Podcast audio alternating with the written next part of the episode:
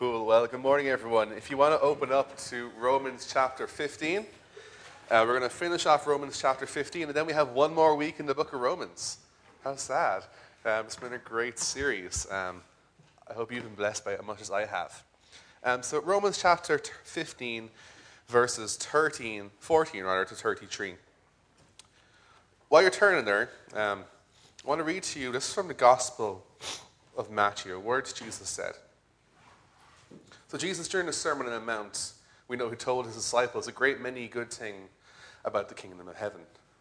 But one thing Jesus mentioned to his followers was this idea of treasure. You know, not what is treasure, but more so, where is your treasure? Where is your treasure? He asked in Matthew chapter 6. Matthew 6, Jesus says to us, Do not lay up for yourselves treasures on earth, where moth and rust destroy, and where thieves break in and steal. But rather, lay up for yourselves treasure in heaven, where moth and rust cannot destroy, where thieves cannot steal. He asks the question, Where is your heart? Is your heart towards your money, your possessions, your goals, your earthly life, or is it towards heaven? He said a very famous line You cannot serve both God and money.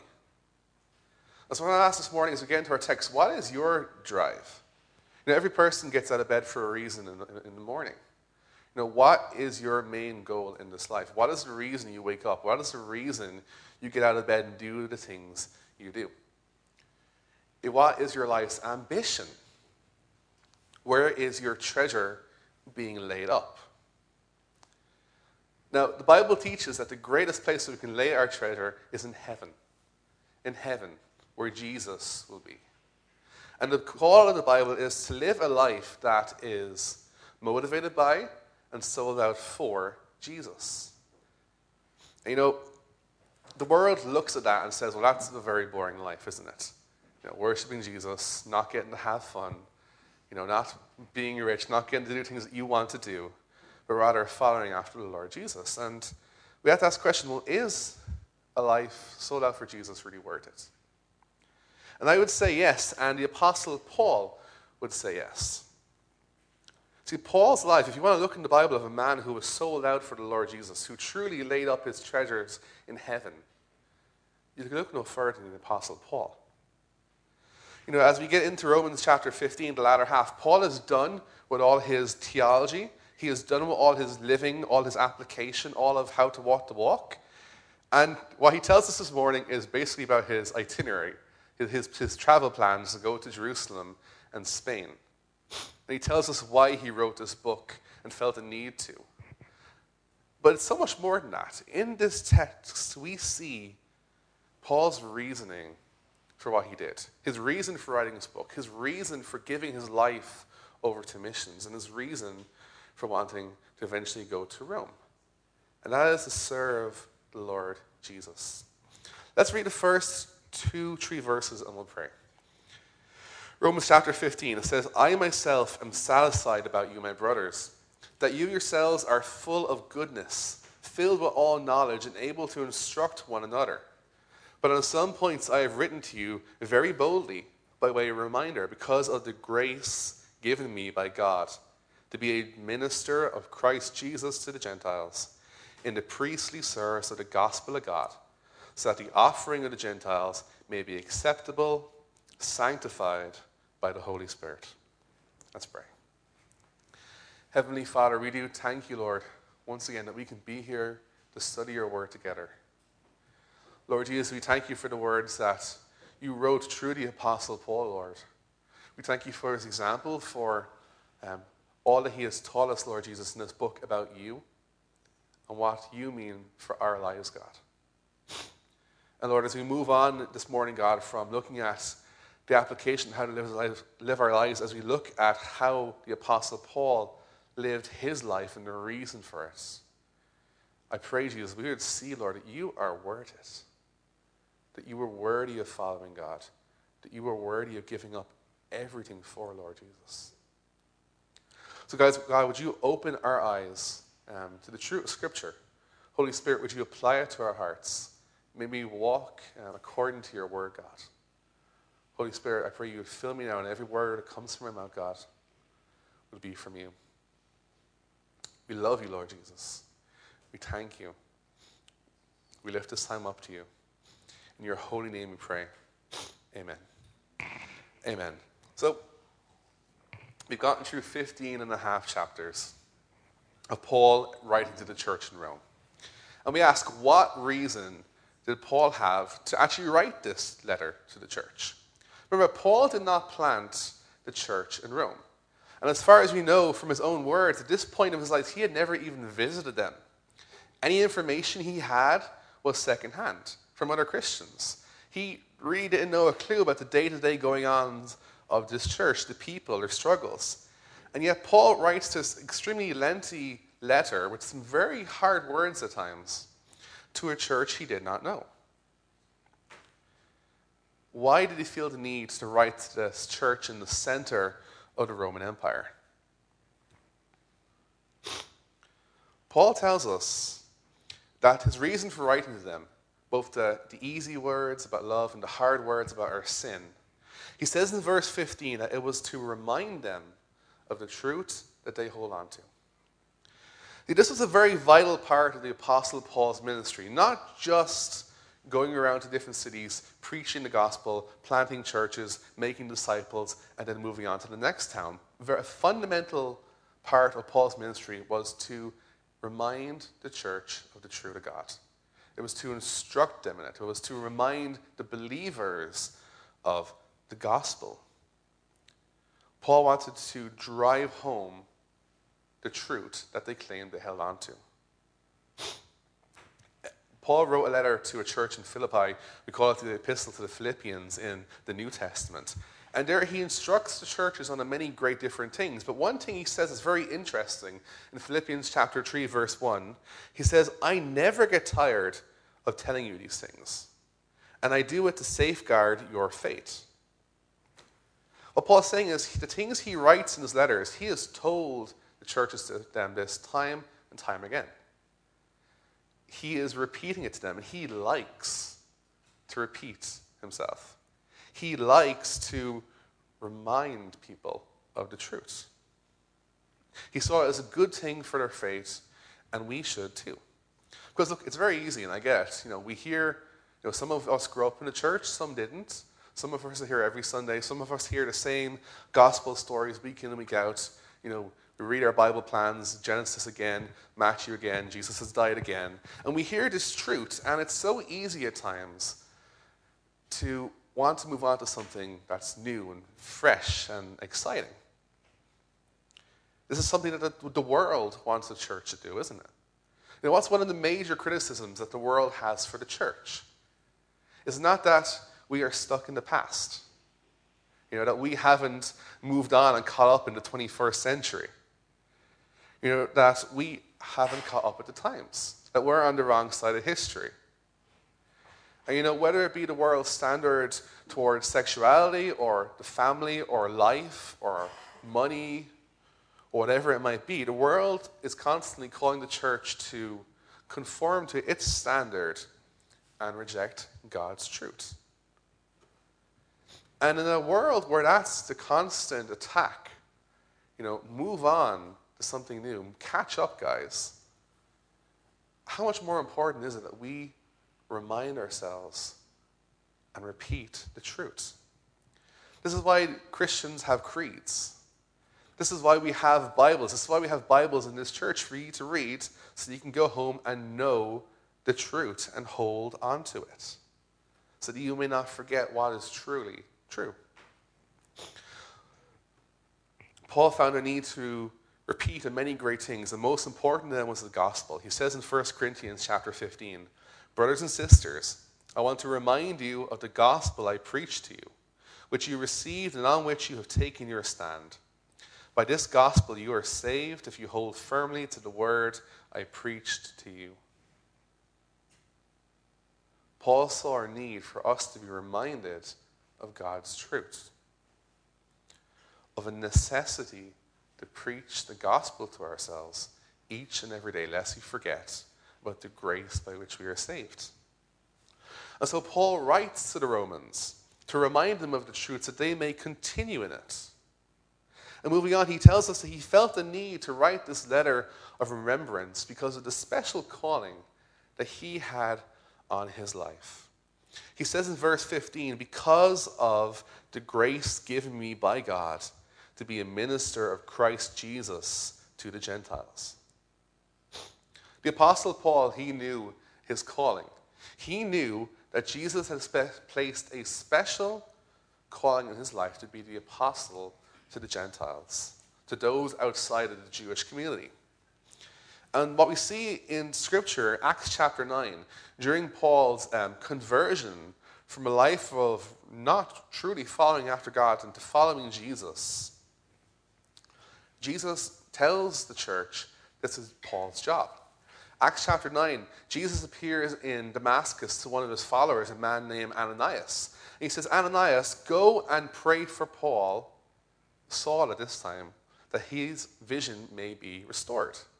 And Ananias, he's a little hesitant because Paul didn't have a very good reputation of treating Christians kindly. And yet Jesus says to him, Go, this man is my chosen instrument to proclaim my name to the Gentiles and their kings and to the people of Israel. And I will show him how much he must suffer for my name.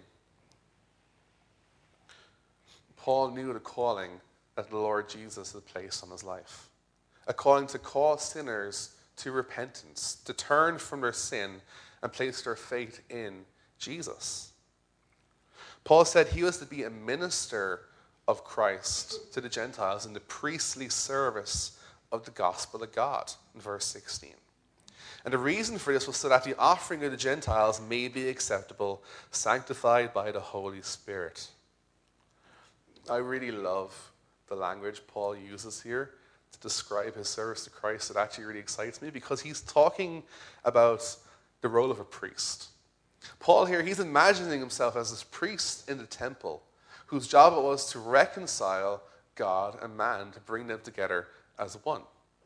And Paul sees it as his job to offer these sacrifices to God, to offer up the Gentiles as his sacrifice, to offer up, as Leviticus would say, this sweet smelling aroma. It's beautiful.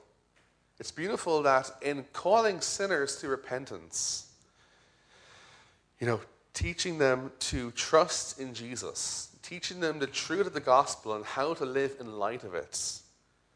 Paul was not only building the church, but the Bible says, and he says that he was pleasing God. He got to please the Father. Is that not an amazing thought? You know, we sing songs that God is so good to us, and He is good to us. And we sing about how much He has done for us, and He does a great many deal of things for us. You know, we sing, He has made me glad. You know, He has made me glad. And we'll rejoice because He's made me glad. Yes, but do we ever stop and think that we get to make God glad? That we get to bring the Father pleasure? You know, that you, you know, whoever you are in this room this morning, you can make the God of the universe pleased. Do we ever stop to think about his pleasure?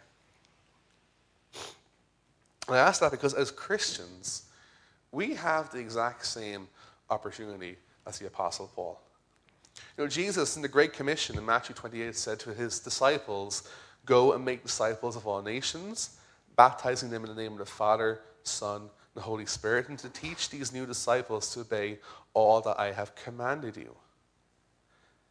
The call of every Christian, if you're a Christian here this morning, your call is to be a disciple maker.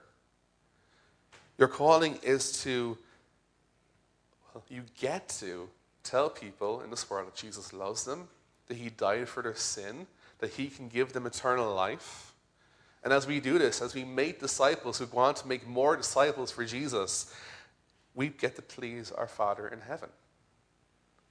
I find that an amazing talk. I grew up thinking I could never please God. I grew up thinking He was constantly angry at me. And the thought that God would delight in something that I do for Him is amazing.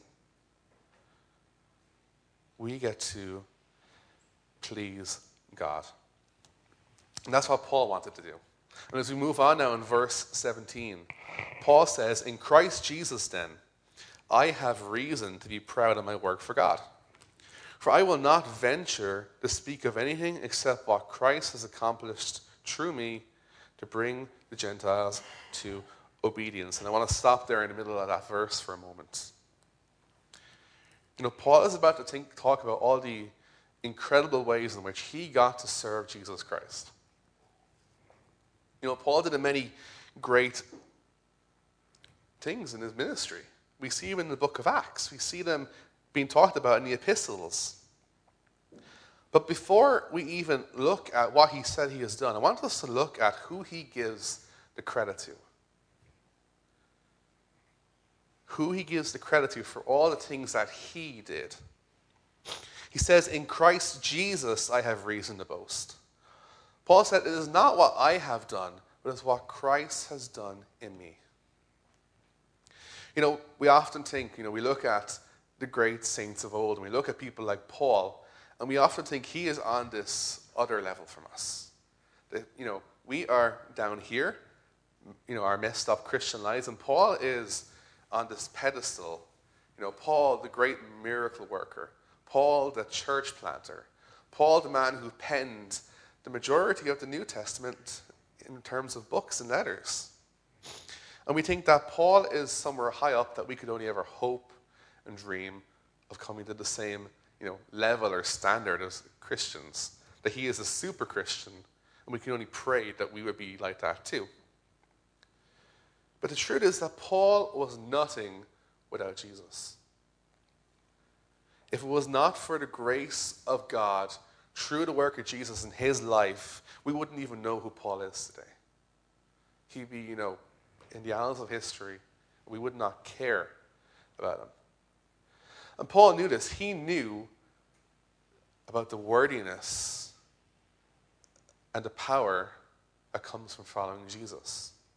He knew who he was outside of Christ, and he knew all that he got to be in Christ. Paul writes in Philippians chapter 3, and I think Johnny is going to put it on the board. If not, it's Philippians 3, verse 3. He says, We are the circumcision who worship by the Spirit of God and glory in Christ Jesus and put no confidence in the flesh. Though I myself have reason for confidence in the flesh also. If anyone else thinks he has reason for confidence in the flesh, I have more. Circumcised on the eighth day of the people of Israel of the tribe of Benjamin, a Hebrew of Hebrews. As to the law, a Pharisee, as to zeal, a persecutor of the church, as to righteousness under the law, blameless. So, who was Paul before he came to Jesus? He was a Jew among Jews, as he says. You know, he was the man. He was a Pharisee, he was a man of self importance. He was a man who looked at all of his knowledge, his abilities, his pedigree, his status among the people, and he thought he was fine. He calls himself blameless before God, before he knew Christ. Paul was a persecutor of the church, a man who was there when Stephen, the first martyr, was stoned to death. He was a man whose zeal led him to hunt down Christians, put them in prison, and see them executed for blasphemy. That was the great Apostle Paul. And in the eyes of his people, he had it made. And in our eyes, we look at a person like that and we think, honestly, that's the last person I ever expect to follow Jesus and to tell the world about him. You know, in Paul's eyes, he had it all. But in God's eyes, he was a sinner deserving of nothing but condemnation, deserving of his wrath, because Paul trusted ultimately in himself and what he could do. And so, what changed? What changed from this man who boasted in himself to a man who says, I boast in the Lord? What changed is that Paul met Jesus.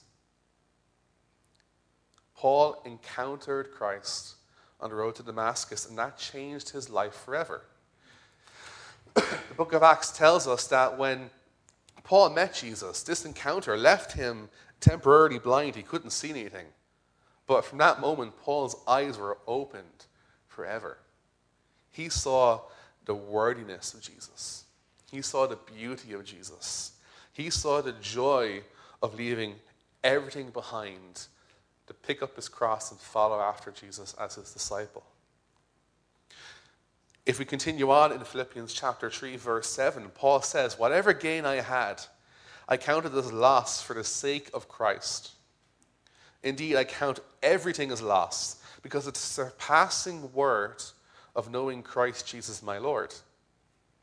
For his sake, I have suffered loss of all things and count them as rubbish, in order that I might gain Christ and be found in him, not having righteousness of my own that comes from the law but that which comes through faith in Christ, the righteousness from God that depends on faith, that I may know him and the power of his resurrection, that I may share in his sufferings, becoming like him in his death, that by any means possible I may attain the resurrection from the dead. Paul knew the cost of following Christ, and he knew the worthiness of Christ. Now, if you come to Jesus, you will lose it all. But when you lose it all, you will find everything you will ever need in Him. Receiving Jesus as your Lord and Savior will transform your life. He will do a work in you. And it doesn't matter how good you think you are, like Saul, the Hebrew of Hebrews, or how bad you think you are, like Saul, the persecutor of the church. It doesn't matter because it is not about you. It is about what Christ has done for you and what he will do in you. You know, 10 years ago this year, I became a Christian. Jesus came into my life. And when he saved me, I, I did not deserve it. And I was one of the least likely people to ever give their lives to the Lord. You know, I knew I wasn't good enough.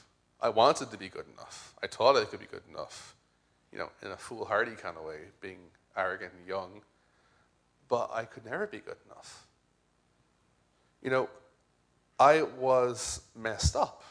You know, I was full of anger, full of depression, full of shame for who I was. And I did not believe that God could love me, accept me, or use me. You know, my past was too messy I wasn't good enough. And honestly, there's times I still feel like that. But the truth is that Jesus came into my life.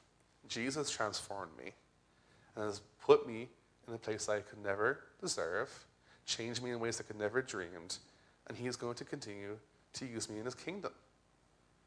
And that blows my mind because I don't deserve that, and I'm not the kind of person who should ever be used like that. And yet he has done this because of his grace. And all I can say is, uh, only in Christ could I have a reason to boast. I could only say, I could not do this. Only Jesus could do this through me, as Paul says. And I want to challenge you if you have not experienced a transformation in your life, the transforming power of Jesus, then ask yourself have you truly known him? Have you really encountered him? And if you want Jesus, because he is so worthy to follow, all you have to do is ask him into your life. Call upon his name, as it says in Romans. Repent of your sin. Trust in him. Ask him to save you, and he will. He will save you by his grace. You gain Christ and are found in him.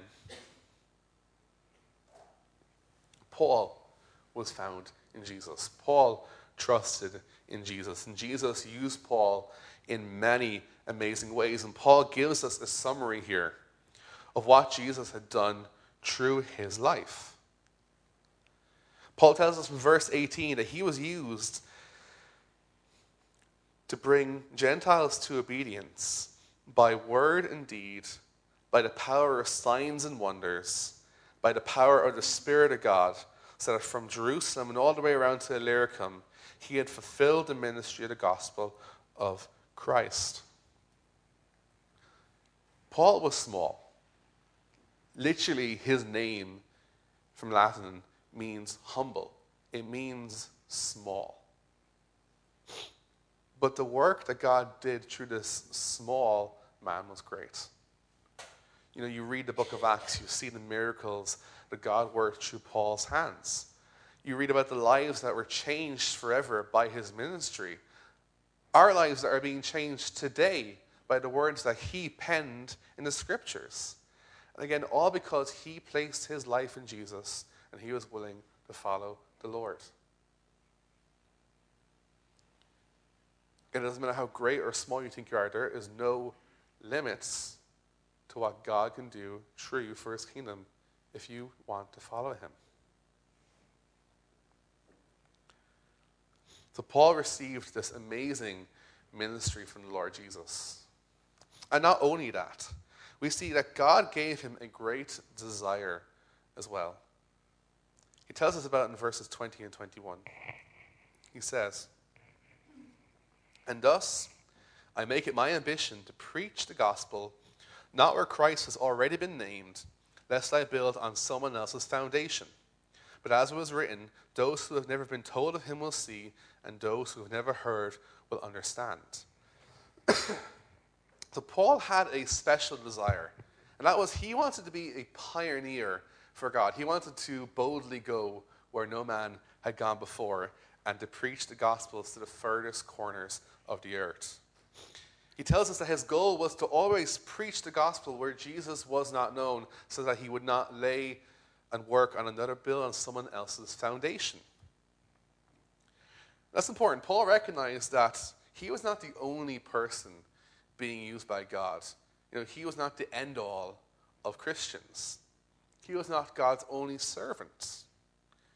And Paul knew that there were Christians in the empire who had gone to places he had never gone.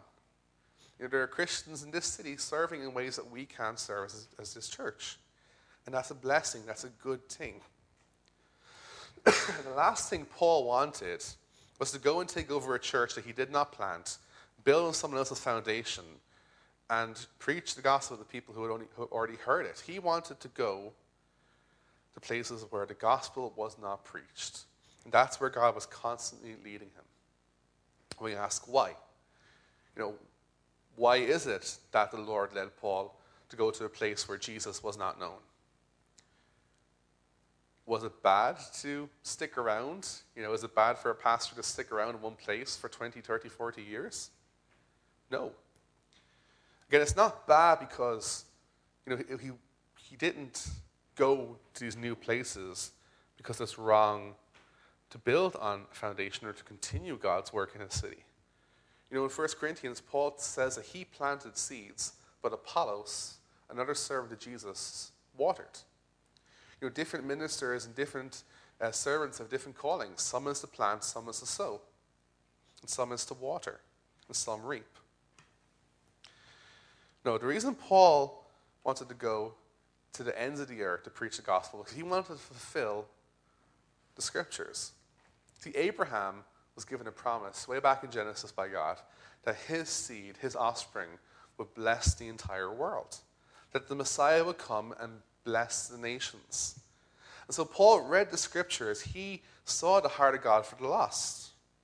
And he wanted to fulfill that text in Isaiah where it says, Those who have never been told of him will see, and those who have never heard will understand.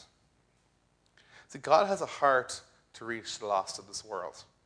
The psalmist declares in Psalm 86 that one day all the nations that God has made will come and worship before him and glorify his name.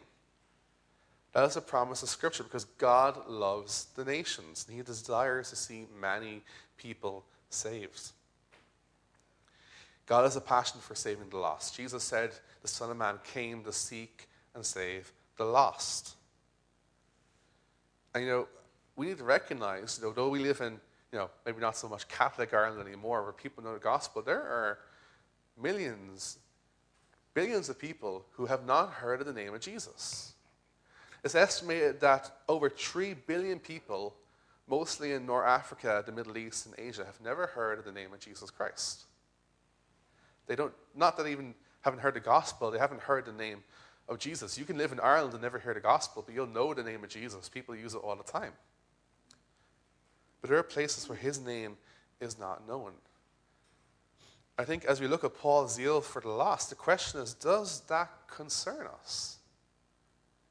Does that, do we really do we care about that as Christians?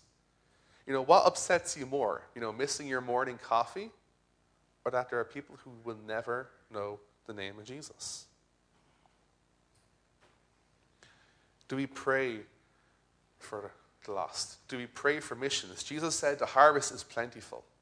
You know, the harvest is ripe, but the laborers are few. And he said, Pray therefore to the Lord of the harvest to send out laborers into the harvest. We need to be, as a church, praying for the lost, praying for missions, praying if that is God's call in our life, because the truth is, you're either being sent or you're the one who is sending someone else. Paul knew that he was sent, and so from Jerusalem to Illyricum, he preached the gospel to the lost. And Paul moves on in our text this morning. He tells us that this very reason, this job of preaching to the lost, is why he could not go to Rome. Way back at the start of Romans chapter 1, Paul said to the Romans that he longed to see them, that he could impart some spiritual gift to him, and he could also be blessed by them. Paul wanted to see the church in Rome, but he says that though he intended to come, he had time and time again been prevented. Uh, he didn't give us much detail about that, but the reason why is because Paul had a job to do, which was to preach the gospel to the lost, to the places where Christ was not known. You know, his pioneer preaching got in the way but now he says that this has come to completion and that he hopes to be very soon in Rome, seeing those Christians face to face. And again, this takes up the remainder of chapter 15 and Paul's travel plans. You know, it's like looking at his, his Facebook post or something about what he's going to do in the next month or two. And so we're not, there's a lot of historic data in here we're not going to get into. Study that at home if you want to know more. But let's read um, the next um, two to four verses. So, verse 22 to 24, Paul says, This is the reason why I have been so often hindered from coming to you. But now, since I no longer have any room for work in these regions, and since I have longed for many years to come to you, I hope to see you in passing as I go to Spain, and to be helped on my journey there by you, once I have enjoyed your company for a while. So, again, now that Paul has completed his work in Greece, he wants to move on to his big next uh, ambition. He wants to go to Spain. Paul wanted to bring the gospel to literally the furthest any man could go west, and that was Spain in the Roman Empire. Paul intends to go to Rome, but only as a detour on his way to his next big mission. And Paul says that as he goes to Spain, he hopes that the church will support him in this. And the Greek here doesn't make it out clearly, but it implies financial support. That someone would actually accompany Paul all the way to Spain, and they would impart a gift to him and help him in this mission. So Paul wants the church in Rome to help him both physically and spiritually. Many commentators think that Paul wanted Rome to be his kind of base of operations for the Western Empire, the same way that Antioch was for the Eastern Empire. And so Paul wanted the church to support this mission to reach the lost. But for this to happen, he knew they needed to be united. And this is the major, one of the major themes of the book of Romans, and most of Paul's writing is that the church needs to be in the unity that Jesus has created. Paul teaches in Romans that all people, Jews and Gentiles, are equally sinful before God, deserving of punishment, but equally saved by his grace and his grace alone. And because of this, Christians should not look down on one another. We should not think we are better than other Christians. We are to love each other. And that's what we've been learning this last month or two from Romans chapter 12 onwards. We are to love one another and be in unity. And the Roman church would only support Paul if they were a united body. Because the truth is, as the church continues in its unity, God gives growth. This is why Jesus prayed the night before his death that his followers would be one, so that the world may know that Jesus and his message is true. Jesus says in John chapter 18, verses 20 to 23, My prayer is not for them alone. I pray also for those who will believe in me through their message, that all of them may be one, Father, just as you are in me and I am in you. May they also be in us, so that the world may believe that you have sent me. I have given them the glory that you gave me, that they may be one as we are one. I and them, and you and me, so that they may be brought to complete unity. Then the world will know that you sent me and have loved them even as you have loved me. Jesus says the world will believe in the gospel of Jesus when they see his people as one. This is what Scripture teaches in Acts chapter 2 after Pentecost. After the birth of the church, what we see is that the church is in unity, you know, having fellowship together, breaking bread together, listening to the word of God together, you know, all things in common, sharing their needs. And as they're doing this, it says God added to their number day by day. When the church is being the church, united in its worship of God, the Lord gives growth. And you know, if we want to see the name of Jesus increasing in this city, we need to be a united church. We need to love one another. We need to help one another and serve one another. It starts in here. As we move on, in verses 25 to 29, Paul shares with the Roman church an example of this Christian love. That this isn't something strange that Paul's asking them to do to help them support the mission, but this Christian mission happens all the time. He says in verse 25 At present, however, I am going to Jerusalem, bringing aid to the saints. For Macedonia and Achaia have been pleased to make some contribution for the poor among the saints at Jerusalem. For they are pleased to do it, and indeed they owe it to them. For if the Gentiles have come to share in the spiritual blessings, they ought also to be of service to them in material blessings. When therefore I have completed this and have delivered them what has been collected, I will leave for Spain by way of you. I know that when I come to you, I will come in the fullness of the blessing of Christ. So Paul is going to go to Rome. And he has one final stop to make before he gets there. And this is Jerusalem. See, Paul was in the city of Corinth when he wrote this letter. And the reason he was in Corinth is because he was going to the different churches in Greece that he had planted to raise support for the people in Jerusalem. He says it's to aid the saints, the poor in Jerusalem. Now, we don't know what this collection was for. It's possible it's the famine that the church prophesied early in the book of Acts. It could be because the church in Jerusalem was so poor because they sold everything they had that they had no way to support themselves. We don't know. But what we do know is that the church, big C, big church, wanted to help. Paul says it pleased the churches in Greece to support the church in Jerusalem. And so the money was raised. Christians across the world support each other. They help each other because there is one church.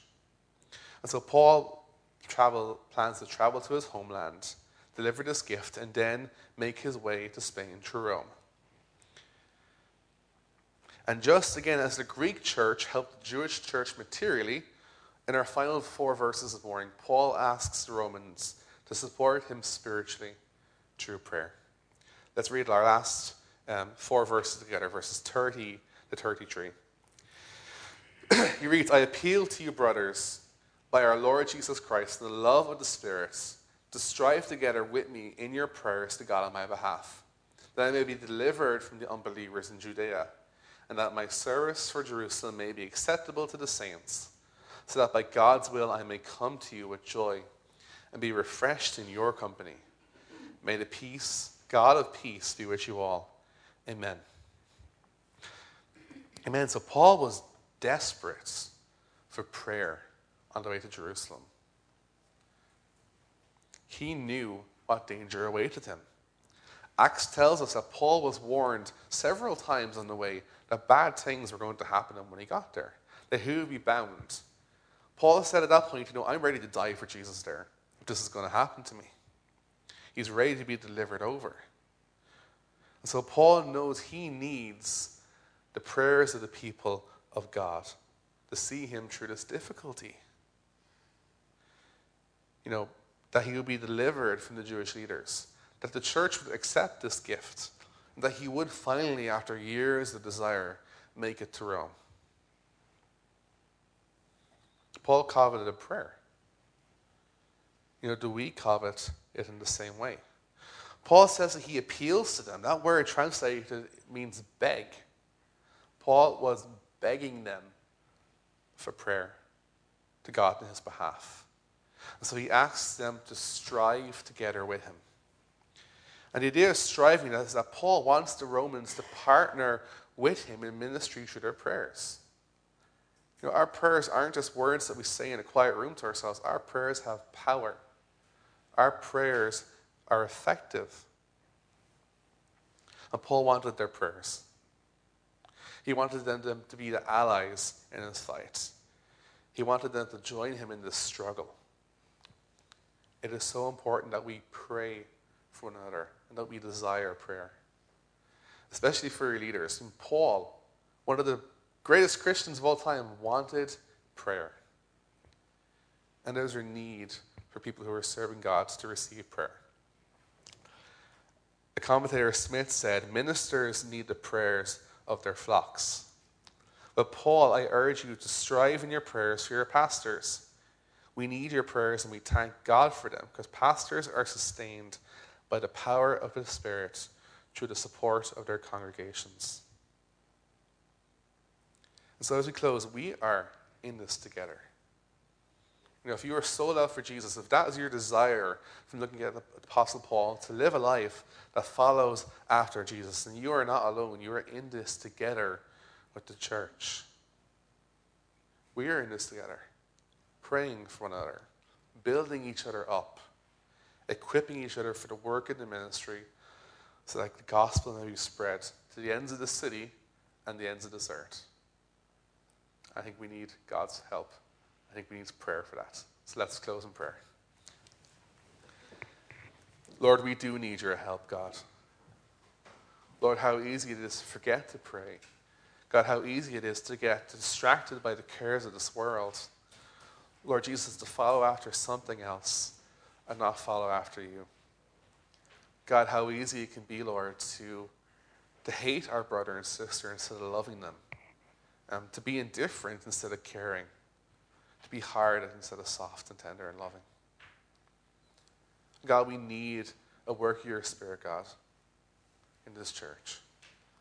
Holy Spirit, we need you to radically transform our lives into Jesus followers who are sold out for him, who support each other, God, and, and pray for revival in the city. So, God, I do pray for that, Lord, that our heart would be for the lost, that our heart would be to serve and to love each other, God, as your word commands. And I pray our heart, God, would be to follow you, Jesus, because you are worthy, Lord. God, you are so worthy. I pray for anyone here, Lord, does not know you, God. Jesus, would you open their eyes up to your beauty and your majesty and your glory, God, that they would follow you, Jesus. Holy Spirit, I pray as we worship you, God, you would work in our hearts, you would apply these truths to our lives, and we would live them out. We love you, Lord. In Jesus' name, amen.